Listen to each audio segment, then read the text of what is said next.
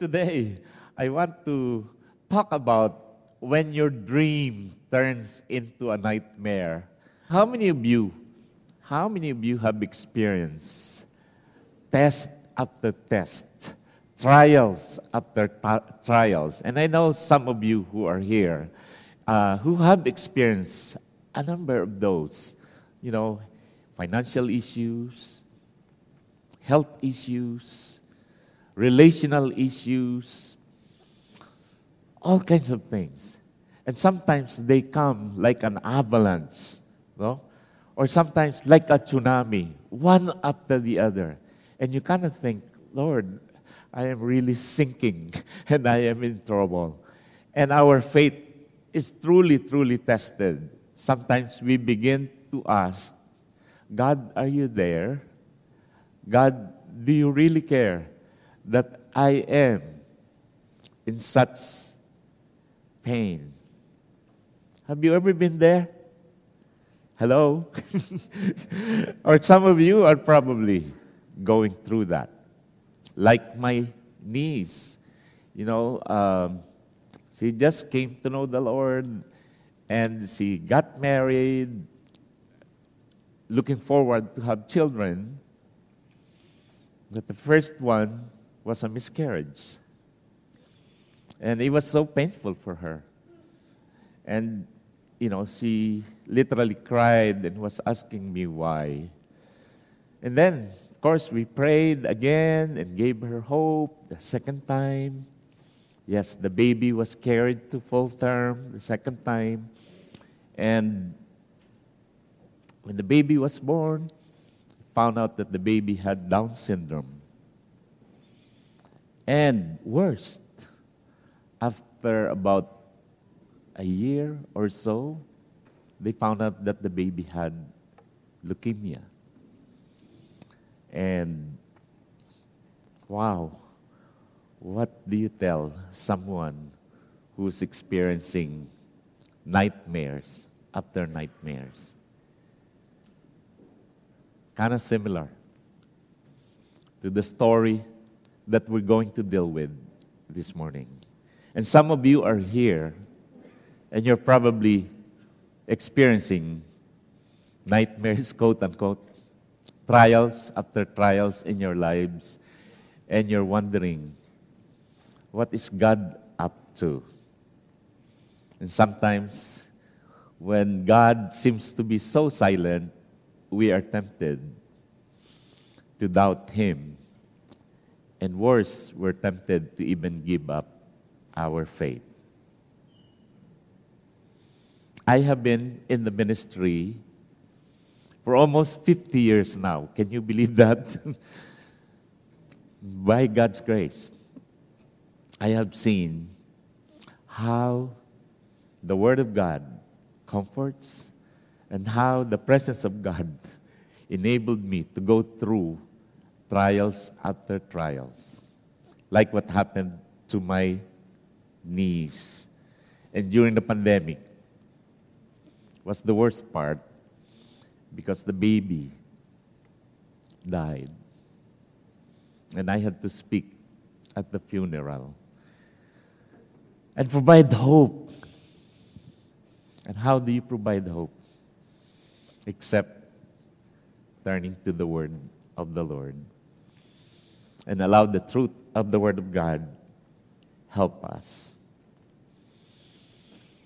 This morning, my prayer is that if you are experiencing test after test, trials after trials, or maybe you know of some people who are experiencing darkness in your lives, that what we can learn this morning will provide hope and encouragement for us. And there is encouragement, there is hope. In Psalm 105, verses 17 to 18, 19, we are told, beginning with verse 17, the psalmist says, He sent a man before them, Joseph, who was sold as a slave. They hurt his feet with fetters. He was laid in irons until the time that his word came to pass. The word of the Lord tested him. The word of the Lord tested him. The word of the Lord tests us today. And I want us to see what God may have for the trials and testings that we may be going through. Amen? And this is my proposition this morning to all of you. And I want all of us to read this with me. God was with Joseph because Joseph was with God. Okay? God was with Joseph because Joseph was with God. And this is what we are going to see repeatedly as we look at some of the passages in Genesis that shows us that uh, indeed the story of Joseph tells us to practice the presence of God when we are experiencing trials, difficulties, nightmares, so to speak. No? When we talk about nightmares here, we're talking about the testing that God gave Joseph. All right? And when we talk about practicing, we're talking about walking in the presence of God. Walking in obedience, walking in trusting Him in His sovereign purpose and plans. And uh, one thing that we should always remember, even as uh, the narrative uh, was given by the author, uh, probably one of the most brilliant accounts of all the narratives in the whole scriptures was written here. In fact, some of the Bible scholars say that is, this is probably the most clever and the most brilliant presentation of the plot of a certain narrative. And that's why, you know, this uh, uh, Andrew Lloyd Webber, yeah, the Broadway play about Joseph the Dreamer uh, was actually uh, done. And, uh, but the play doesn't do justice to what the scripture does give us. In fact, if you have read it, I encourage you to read it again and again. Every time I read it, I get so carried away, not only by the emotions, but also by the grandiose sovereign plan of God. Because what it will show you and me, brothers and sisters, is that for every trials, whether it's an avalanche of hardships and difficulties or a tsunami of problems that you face, God is in control. Can you tell your neighbor, God is in control?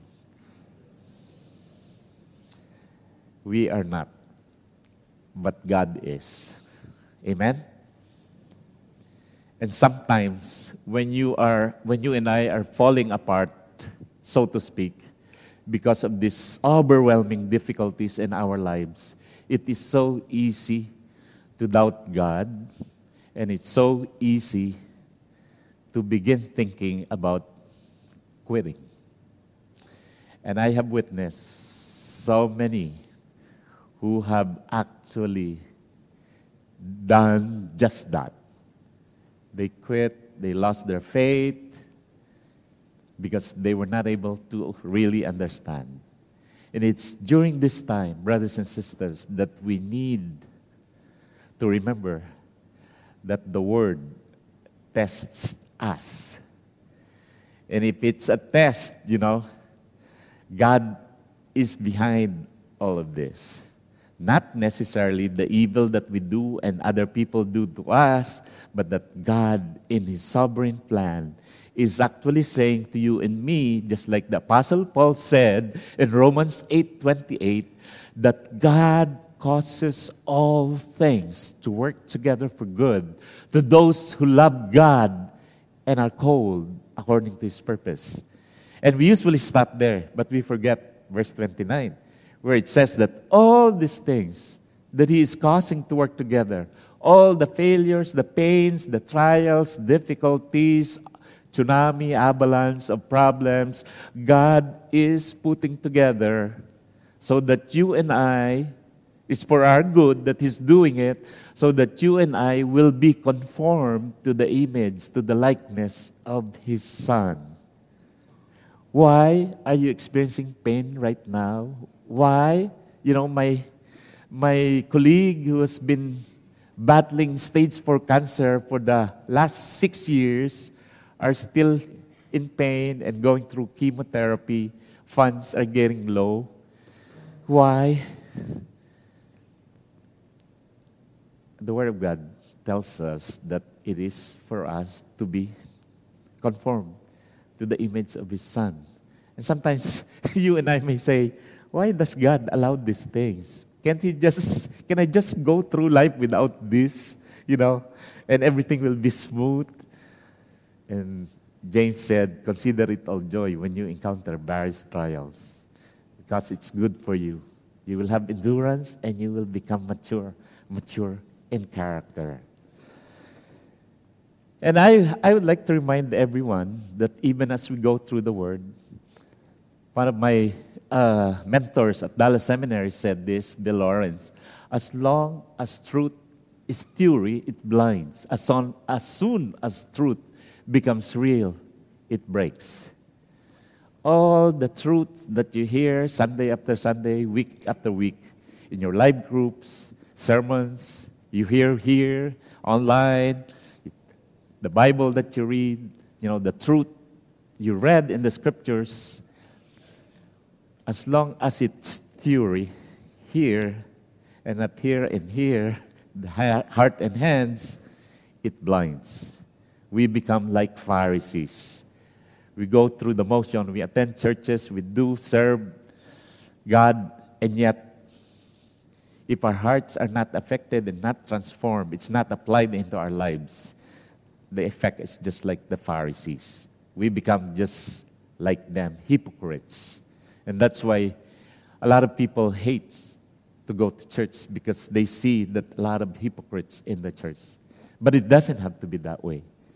As soon as truth is applied, and as soon as we apply what we're going to learn today in the scriptures, brothers and sisters, what this one is saying is that you will be set free from the lies of the enemy that sets you in bondage. You will be liberated from what addiction or things that are causing you to be ineffective and causing you to doubt God. Amen? Are you still awake? I hope so. Hello? Are you, are you still there? I'm, I'm sure you're still there. So when your dream turns into a nightmare, yeah, yes. I have seven here, right? And it's like it's like an avalanche, no? I already told you a little bit about the story. This, when your dream turns into a nightmare, like uh, in Joseph's case, you see nightmare number one, mistreatment by his brothers. Number two, thrown into the pit of rejection. Number three, sold and exiled into a foreign territory. Number four, he lost his identity. Number five, slavery to an unwanted job. Number six, punished for doing what is right. And number seven, forgotten by people he helped. Wow, it's quite a lot. I'm sure each one of us here has experienced at least one of this. No? If you're really honest, you and I have experienced a number of this. I have personally experienced quite a few of this, and I will tell you more about that. But let's look at uh, nightmare number one. No? So, you, you know, already told you that uh, uh, Joseph was loved by his father more than the others. And Genesis 37, 3 to 5. Now Israel loved Joseph more than all his other sons because he was the son of his old age, and he made him a multicolored tunic. And his brothers saw that their father loved him more than all his brothers. So they hated him and could not speak to him on friendly terms. So, what do we see here? We see a dysfunctional relationship. There's a father who favored his son, And that favored son became the object of envy. And not only envy, it became hatred. And they could not speak to him on friendly terms. Well, how many of us have been guilty? How many of you here are parents? May I see your hands? Yeah, okay. And you can relate to what I'm going to say that some of us easily favor the compliant children, right? And what happens when we favor the compliant children, the more quote unquote rebellious, you know, sense that you are really favoring one of these. And, uh, you know, I, I've been guilty of this myself. And, uh, you know, um, it's good our children are pointing that out and we have repented. but if you are still doing that, please don't, because uh, it could have this type of effect. Other children will envy the, the favored ones, and it can cause even hatred, animosity among siblings. And now, number five says that uh, then Joseph had a dream, and we told it to his brothers. They hated him even more. So the, the hatred was heightened because there was this dream. And what was the dream about? It was like, you know, Joseph was going to rule over them. And later he was even going to tell them that he would rule even over his parents. So you can just imagine Yes, why the hatred was intensified. Okay. So, maltreatment, mistreatment of the family. How many of you have experienced that? Maybe not necessarily because of envy, but when I first came to Christ, I was the first one to know Christ in the family from a religious, you know, family from the you know major denomination here or major religion in our country, and uh, being the first one, they really hated it that I was baptized and I even decided to follow the Lord and decided to serve full time. I left my job at SGV to join the ministry. And because they hated that, they threw me out of the house. I could not go home. And I found myself all alone at the Luneta Park, crying my heart out to God. And while I was there, you know, because they were really calling me names and all kinds of things, it was very painful experience. And some of you probably could relate to that. Some of you are the only believers, maybe, in your family, and uh, or maybe even as fellow believers, because of your commitment to follow the Lord. You know, uh, your family members are persecuting you and hurting you. And while I was there in Luneta and crying out my heart to God, you know, the Lord spoke to me in a psalm which says, my, When my father and my mother forsake me, then the Lord will lift me up. God has a way of encouraging us through His Word. Nightmare number two, he was thrown into the pit of rejection.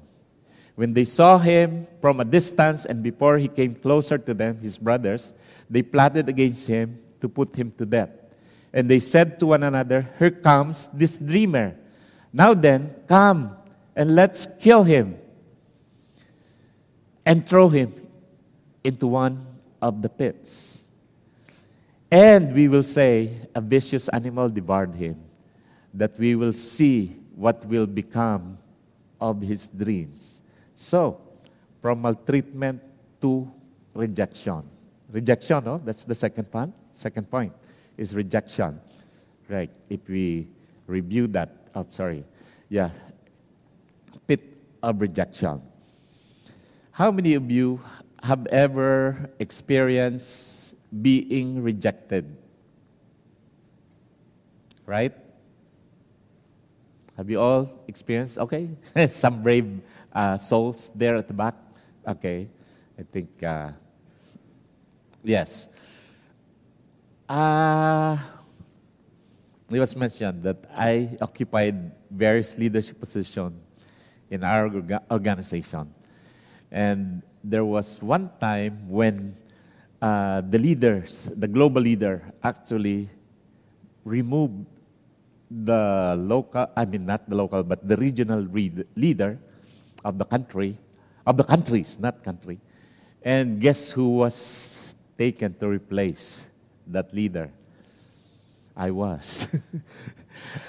and what happened was, because it was such a bloody transition, we didn't know how to transition properly. Some of you have probably experienced this. But the entire leadership team of that regional office rejected me, except one. They all left. And I was left with only one member of the team. And so you can just imagine the pain of rejection. And I could have easily felt animosity against them. Why would they leave? You know, this is the calling of God. I knew God called me, uh, in, even though it was not a very smooth transition. And yet, um, even if I had experienced that, you know, I learned from Joseph that uh, he really didn't harbor animosity towards his brother. Even he did, all, he, all his brothers did this to him. And the third is uh, nightmare number three. He was sold and exiled into a foreign territory.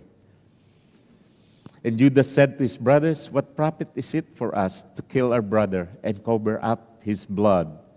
Come, let us sell him to the Ishmaelites and not lay our hands on him, for he is our brother, our own flesh. And his brothers listened to him.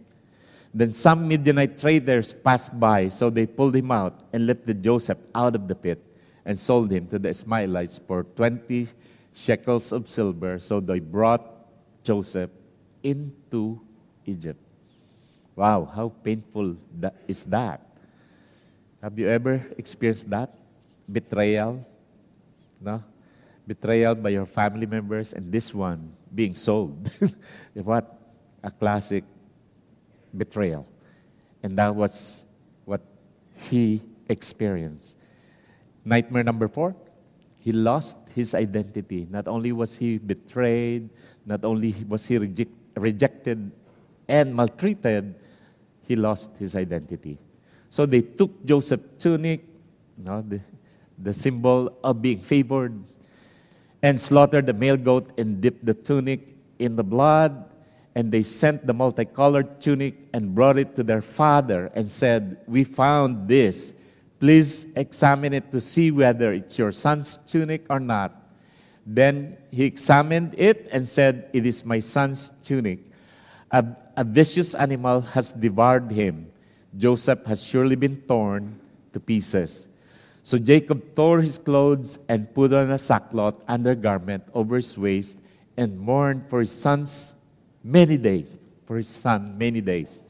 Then all his sons and all his daughters got up to comfort him, but he refused to be comforted and said, Surely I will go down to Sheol in mourning for my son. So his father wept for him. Remember, Joseph was only 17 when this happened. A young lad. Not only was he separated it wasn't his choice. No? He was forcibly separated and sold, rejected, maltreated, and all that. But now, he not only lost that favor, favored status in the family, he lost the entire family.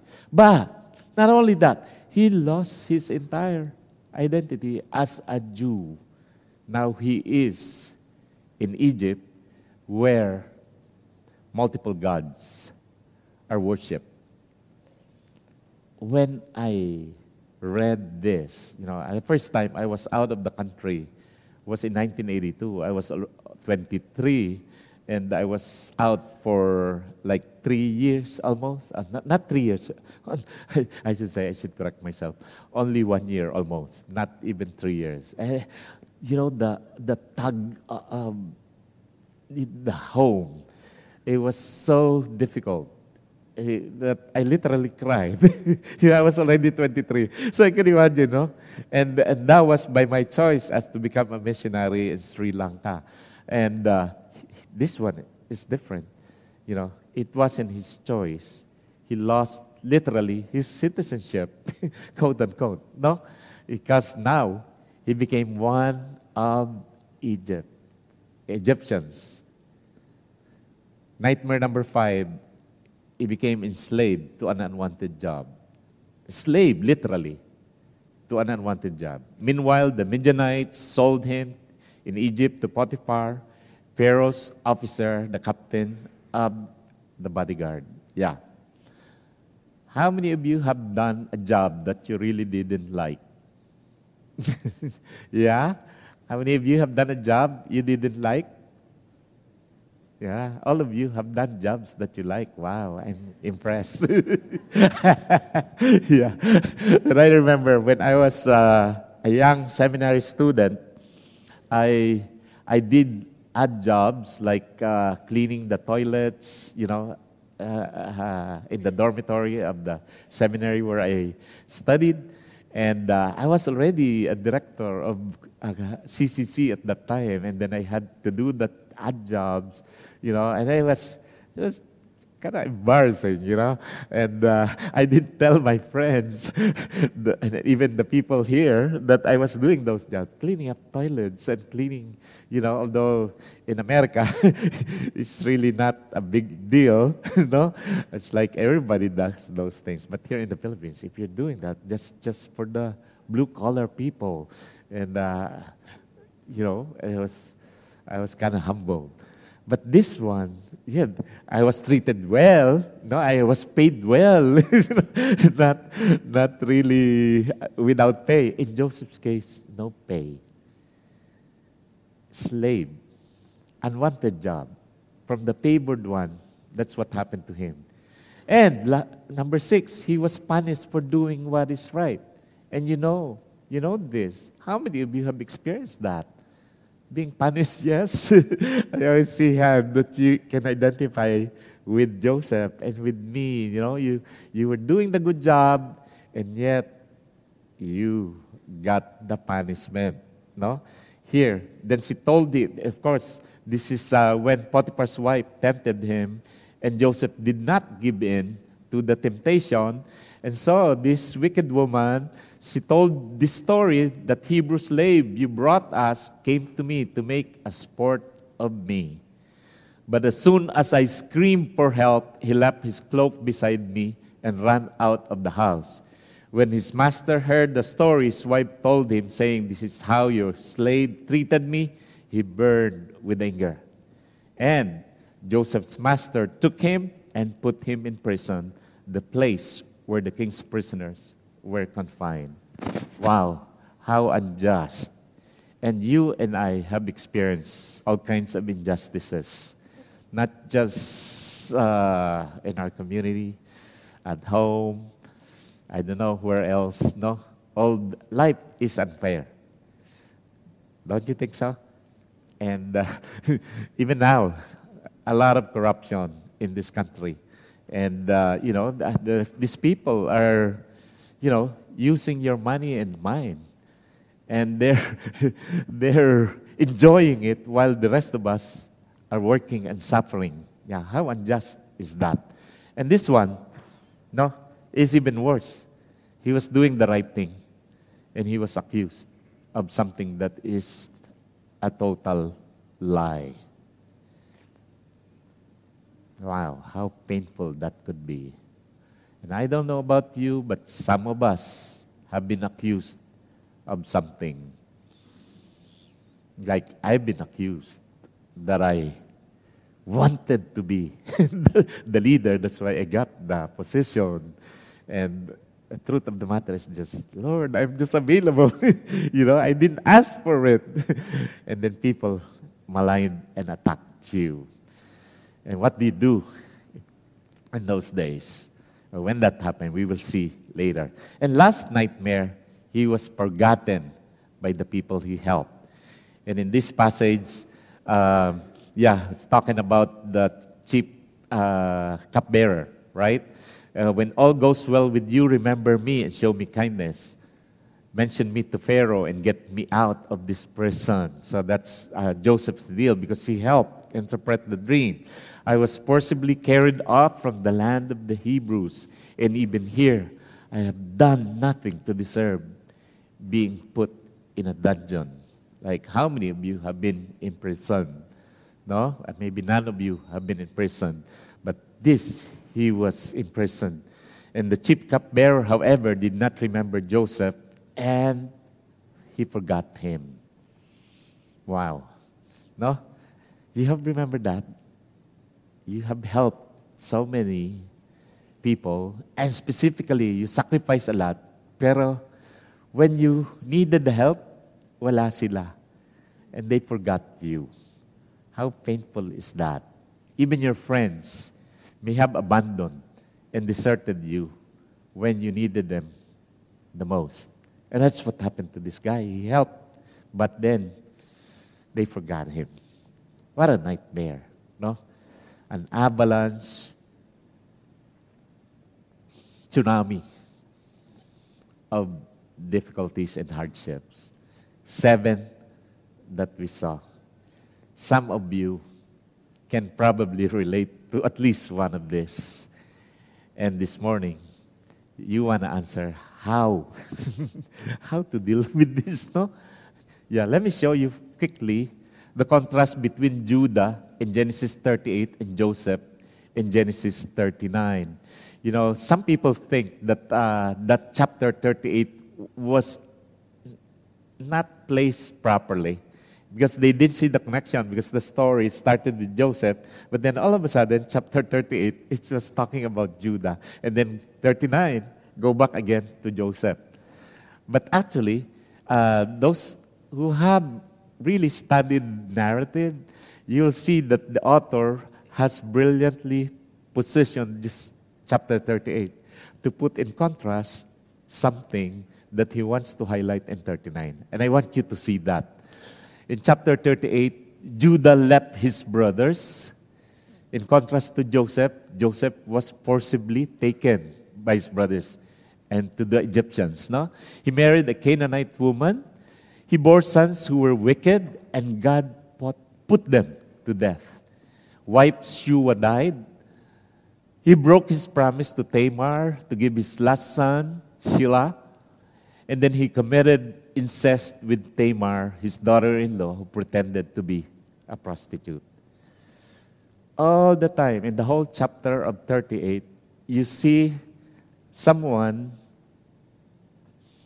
Judah, who is a poignant description of what happens when lust of the flesh rules and we shift to serve a false God self. That's what happened to Judah which we shall see is the direct contrast of Joseph. This is what happens to a life that is lived in the flesh, pursuing the pleasures of this world and forgetting God. In a way, he left the presence of God. Joseph's story, in contrast, is a story of setbacks to come back. No?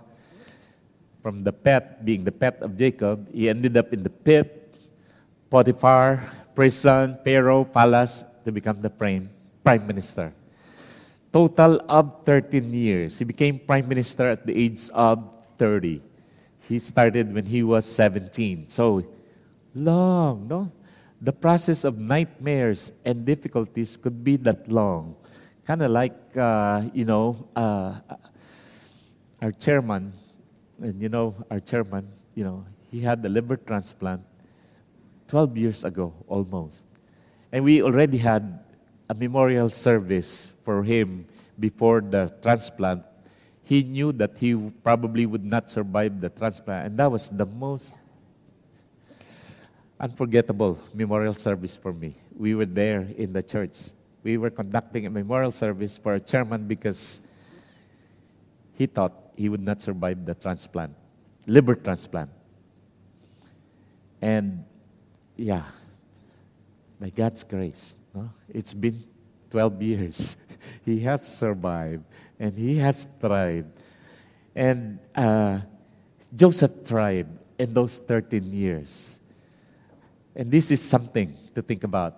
What is conspicuously absent in the narrative about Judah is emphasized four times in Genesis 39. And you know what that is? What made Joseph triumph in adversities? What made him thrive in 13 years of nightmares. The phrase, the Lord was with Joseph, repeated four times. When the author repeats a particular phrase or word, no? In this case, phrase, the Lord was with Joseph, he is emphasizing a certain point. And here, I don't want you to miss what was absent in 38. Nothing was mentioned about God being with Judah. The fact is that he left the presence of God. Joseph, on the other hand, was with God. We cannot enter into the presence of God while we are rebelling against God. A.W. Tozer. And that's what Tozer said, that we can refer to Judah. The Lord was with Joseph, 38, 39, verse 2. And because of that, Joseph prospered. 39, 3, Potiphar saw that the Lord was with him. Imagine, even a pagan, Potiphar, saw that the Lord was with Joseph. And the Lord gave him success in everything he did. 38, 21, in prison, even in prison, no? The Lord was with him. And as a result, found favor from the jail warden. 39, 23, the Lord gave him success in whatever he did. What is being emphasized is the presence of God. And what is the presence of God? Now, Wayne Grudem, that's theologian, gave this distinction about what we call the spatial and the special. No? The spatial presence means the omnipresence. God is everywhere. And we all know that, that God is everywhere. He can see everything. No? And yet, there is what we call the special presence, which is what he's talking about here in Genesis 39, and that is the manifest presence of God in the life of each believer who trusts and obey Him, like Joseph. Okay? Understand? Whatever we are doing, and wherever we are doing it, we are acting in the gaze of God. We can't hide anything from Him. Psalm 139, 7 to 8 says, Where can I go from your spirit? Where can I flee from your presence? If I go to the heavens, you are there. If I make my bed in the depths, you are there. Now, how did Joseph practice the presence of God? Because we were talking about the presence of God now, no? And as we observe, because this is a long narrative, 37 to 50, I want to summarize everything for you. And hopefully, with this, we can learn what we can do as we are experiencing some nightmares in our lives.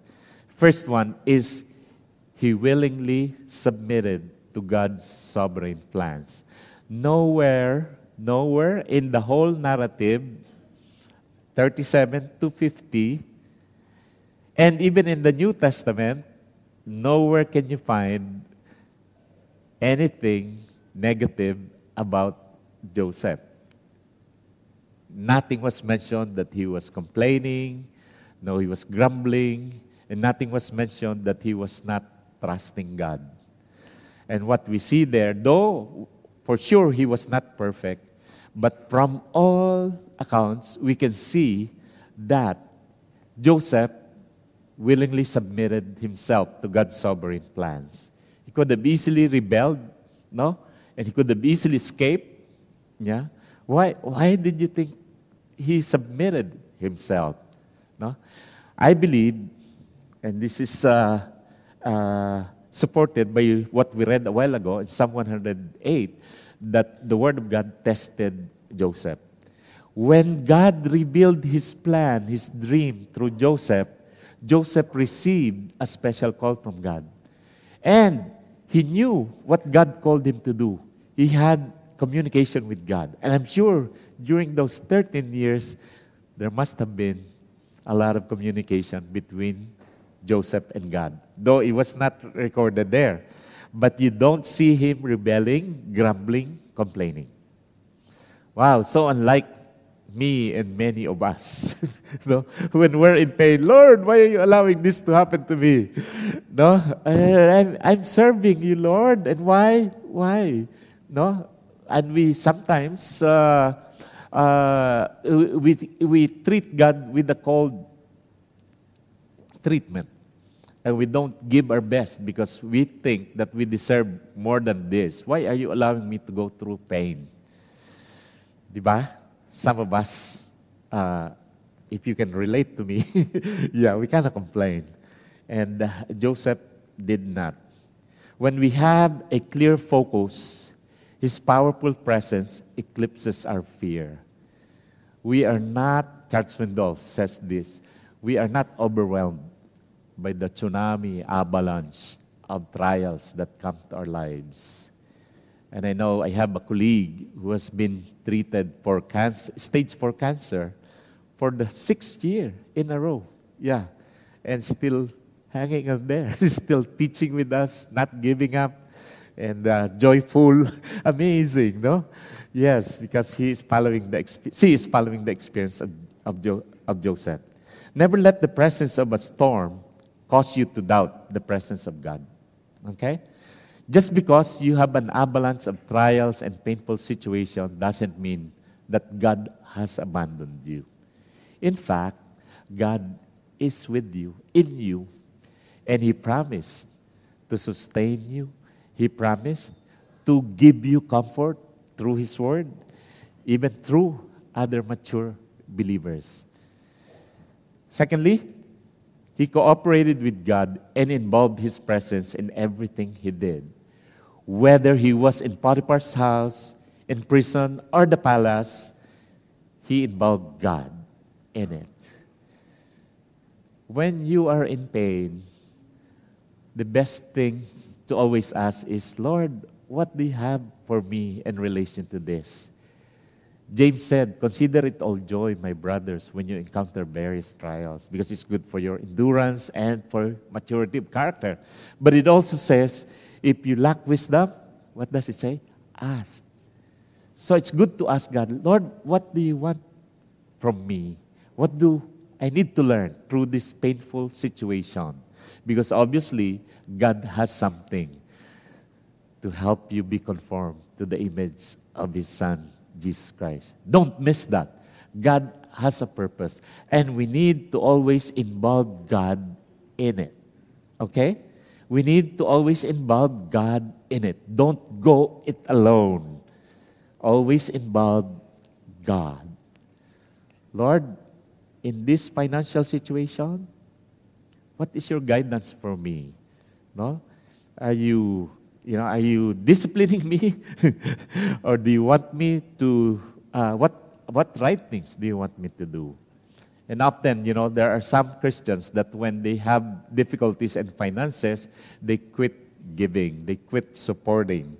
When, you know, and I have experienced this, that when we are in financial difficulty, we give more. and you know what God does? Yeah, even though we experience pain by giving more, He replaces and give us much, much more. Not always, no, but it's always the heart that God is testing us whether we should we will still give and involve Him in the process. Are you involving God in your problems? Okay, can you tell your neighbor, involve God? All right? In everything, huh? Are our lives filled with the presence of God? How many things take the place of God in my life each day? How many things take the place of God? Sometimes it's the ministry that take the place of God. Our work, our family.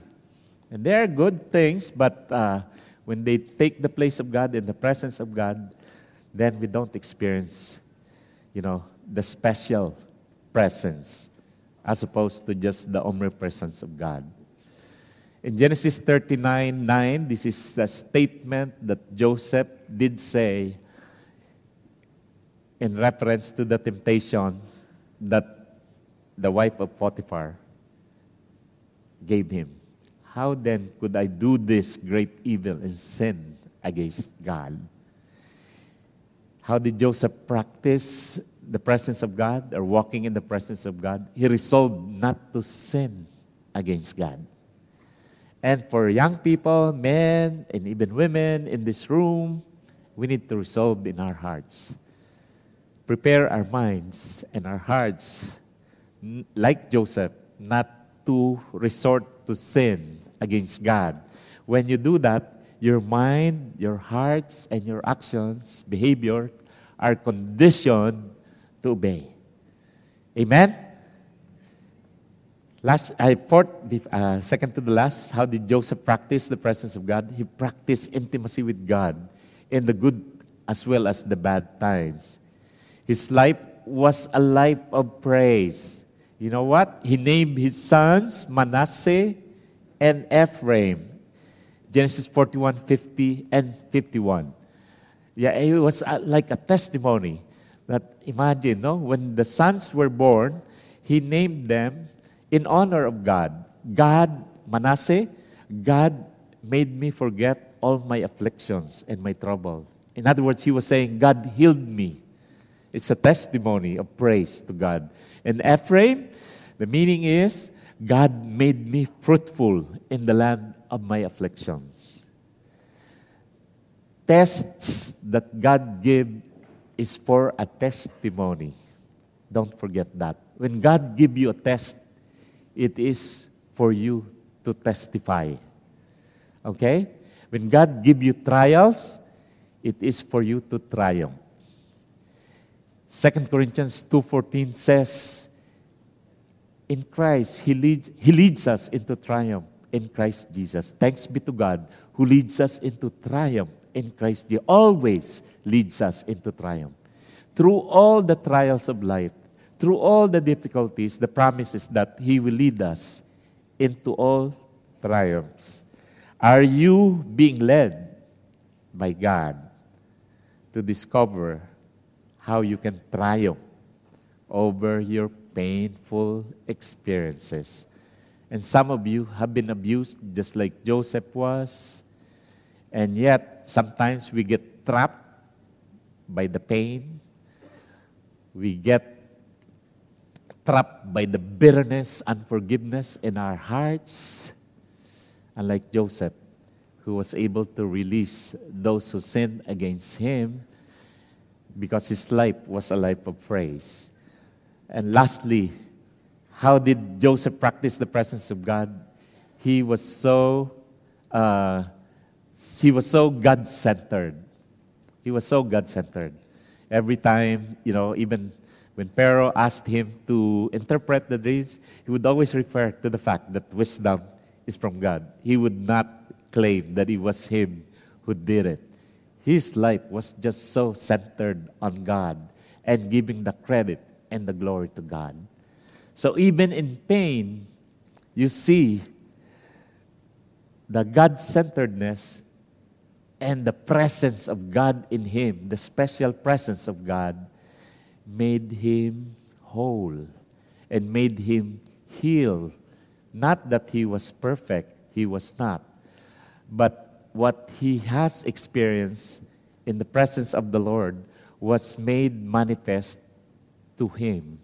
And the presence, you know, uh, Psalm 16:11, the psalmist uh, through David says that in the in God's presence we have everlasting joy and everlasting pleasure. When you have God and you have His presence, everything that you need, even through the problems and trials and difficulties of life, will meet you where you are. My question is are we willingly submitting ourselves rather than rebel against God? Are we cooperating with Him? And are we involving Him? No? In everything that we do in the midst of our pain? Do we resolve not to sin against Him? And do we practice intimacy with Him so that just like Joseph, you know, when he was faced by his brothers, his brothers feared that he would uh, get even with them. This is what he told them. Joseph said, Everybody, read with me. But Joseph said to them, Don't be afraid. Am I in the place of God? You intended to harm me, but God intended it for good, to accomplish what is now being done, the saving of many lives. What is or what are the worst things that ever happened to you? Some of you, maybe broken hearts. I was broken-hearted twice before I found the right one. No? My wife of 35 years.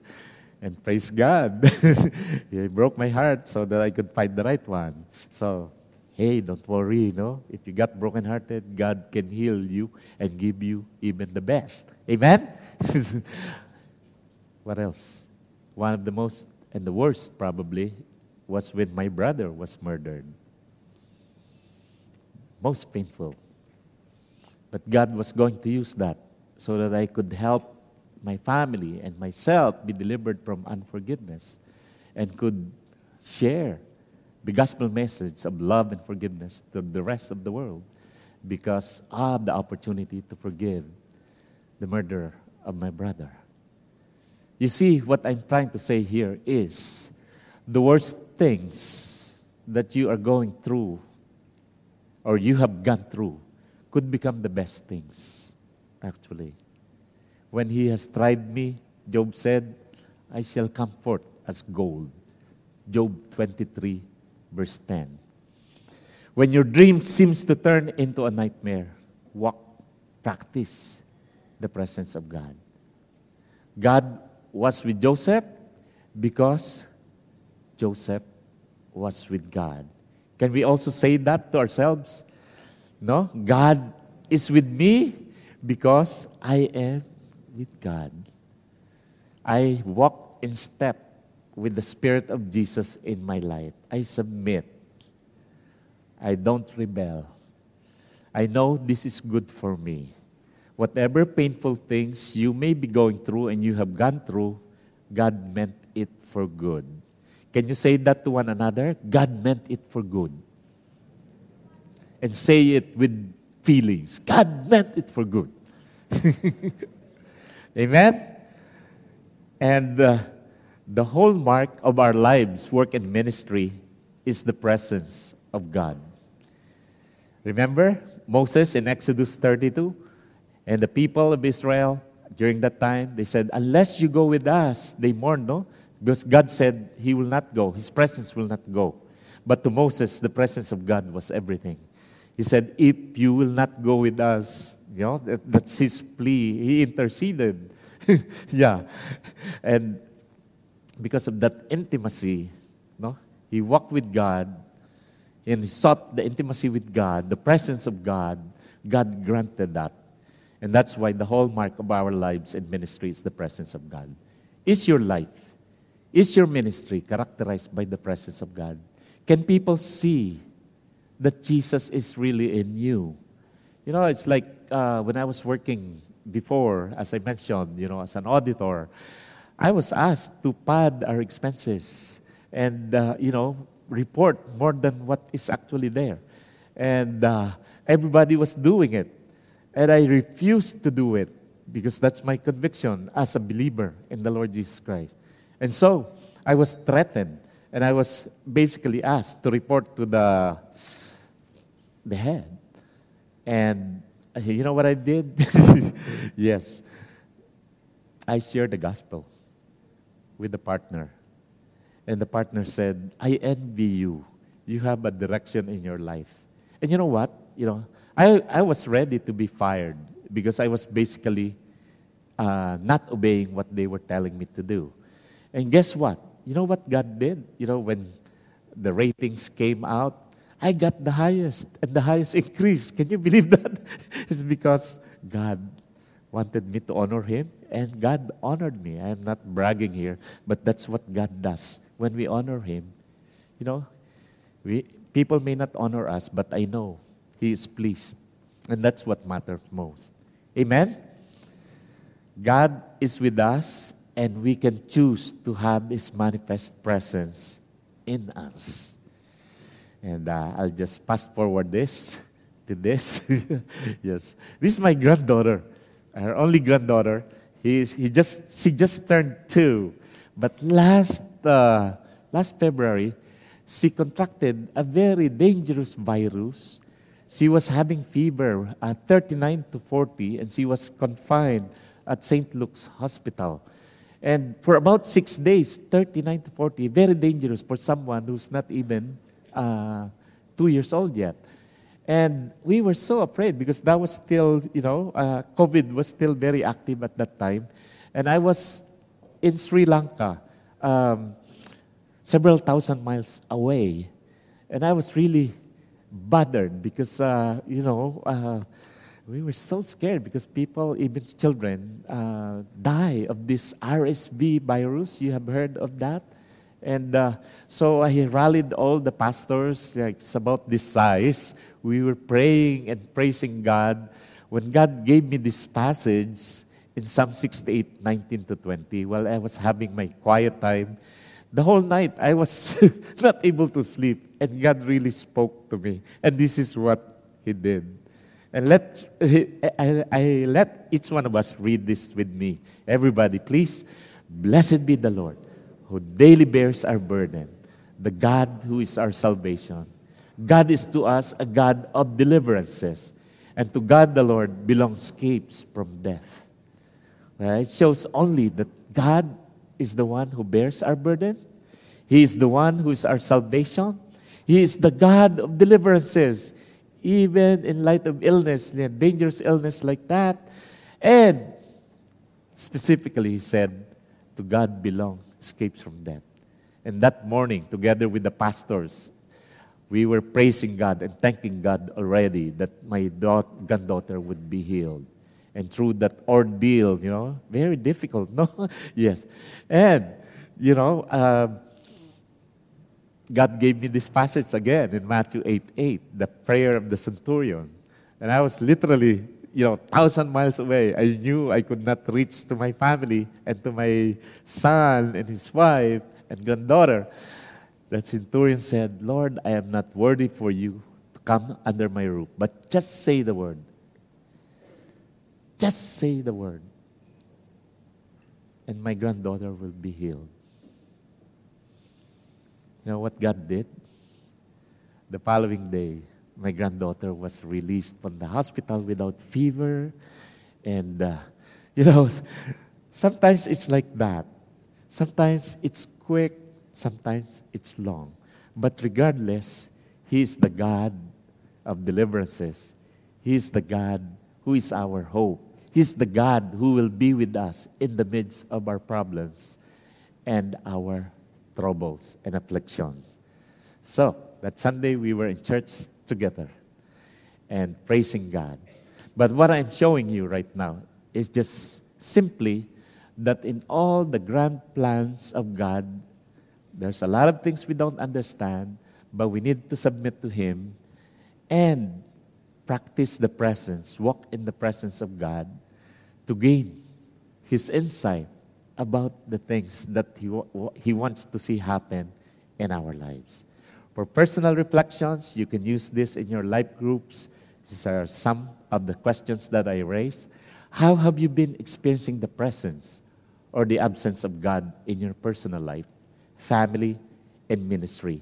You may want to read Genesis 38 and 39. Is your heart more like Judah's or Joseph? Secondly, how have you involved God in your decisions and actions? results, anything you want to change? And lastly, what resolve do you need to have in the area you are most tempted in? Anything you need to repent, repent from to live in God's manifest presence consistently? Find another person and pray for each other today.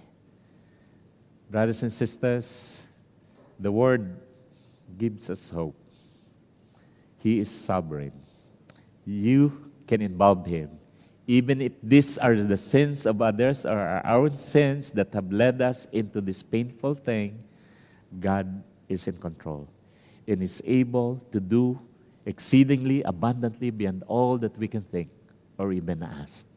He causes all things, just like he did to Joseph. He became the prime minister, and he was used by God to save his people, save Egypt, and to save the line of the Messiah that up to today we are experiencing the blessing promised to Abraham. It will continue on. Even though there is this uh, Israel Hamas war, we need to pray for all of them as well. The plan of God will be fulfilled. It will lead to the salvation of so many people, both the Palestinians and the Israelites, because the gospel is for all people. That people may know that God cares, that God loves, that there is forgiveness and there is peace available in Jesus Christ. God was with Joseph because Joseph was with God. How about you? Let's pray. Father God, I know that you have spoken to this crowd as you have spoken to me. And by your grace and for your glory, Lord, I pray. I pray for each one who may be suffering, or who knows others may be suffering, that they will be able to provide this hope that the presence of God comforts, heals, provide deliverances. Thank you, dear Jesus, that the example of Joseph is a reminder of, the, of our Lord Jesus Christ, who is the ultimate presence in our lives. He is Emmanuel, the one who promised, I will be with you even unto the end of the age. So, through the trials and troubles of life, we thank you, Lord Jesus, that you are for us. If God be for us, who can be against us? In all these things, the Apostle Paul said, we are more than conquerors in Christ. And I pray for my dear brothers and my dear sisters, Lord, that they will have that conqueror mentality, that mentality that will always believe that you are accomplishing all your good purposes for all of us by your grace and for your glory. Thank you, Lord Jesus, that we're still alive. We survived the pandemic. We thrived, and we will continue to proclaim the love and forgiveness of Jesus, just as Joseph fulfilled his purpose during his generation. To you be the glory and the praise. For we pray all this in Jesus' name. And all God's people say, Amen and Amen.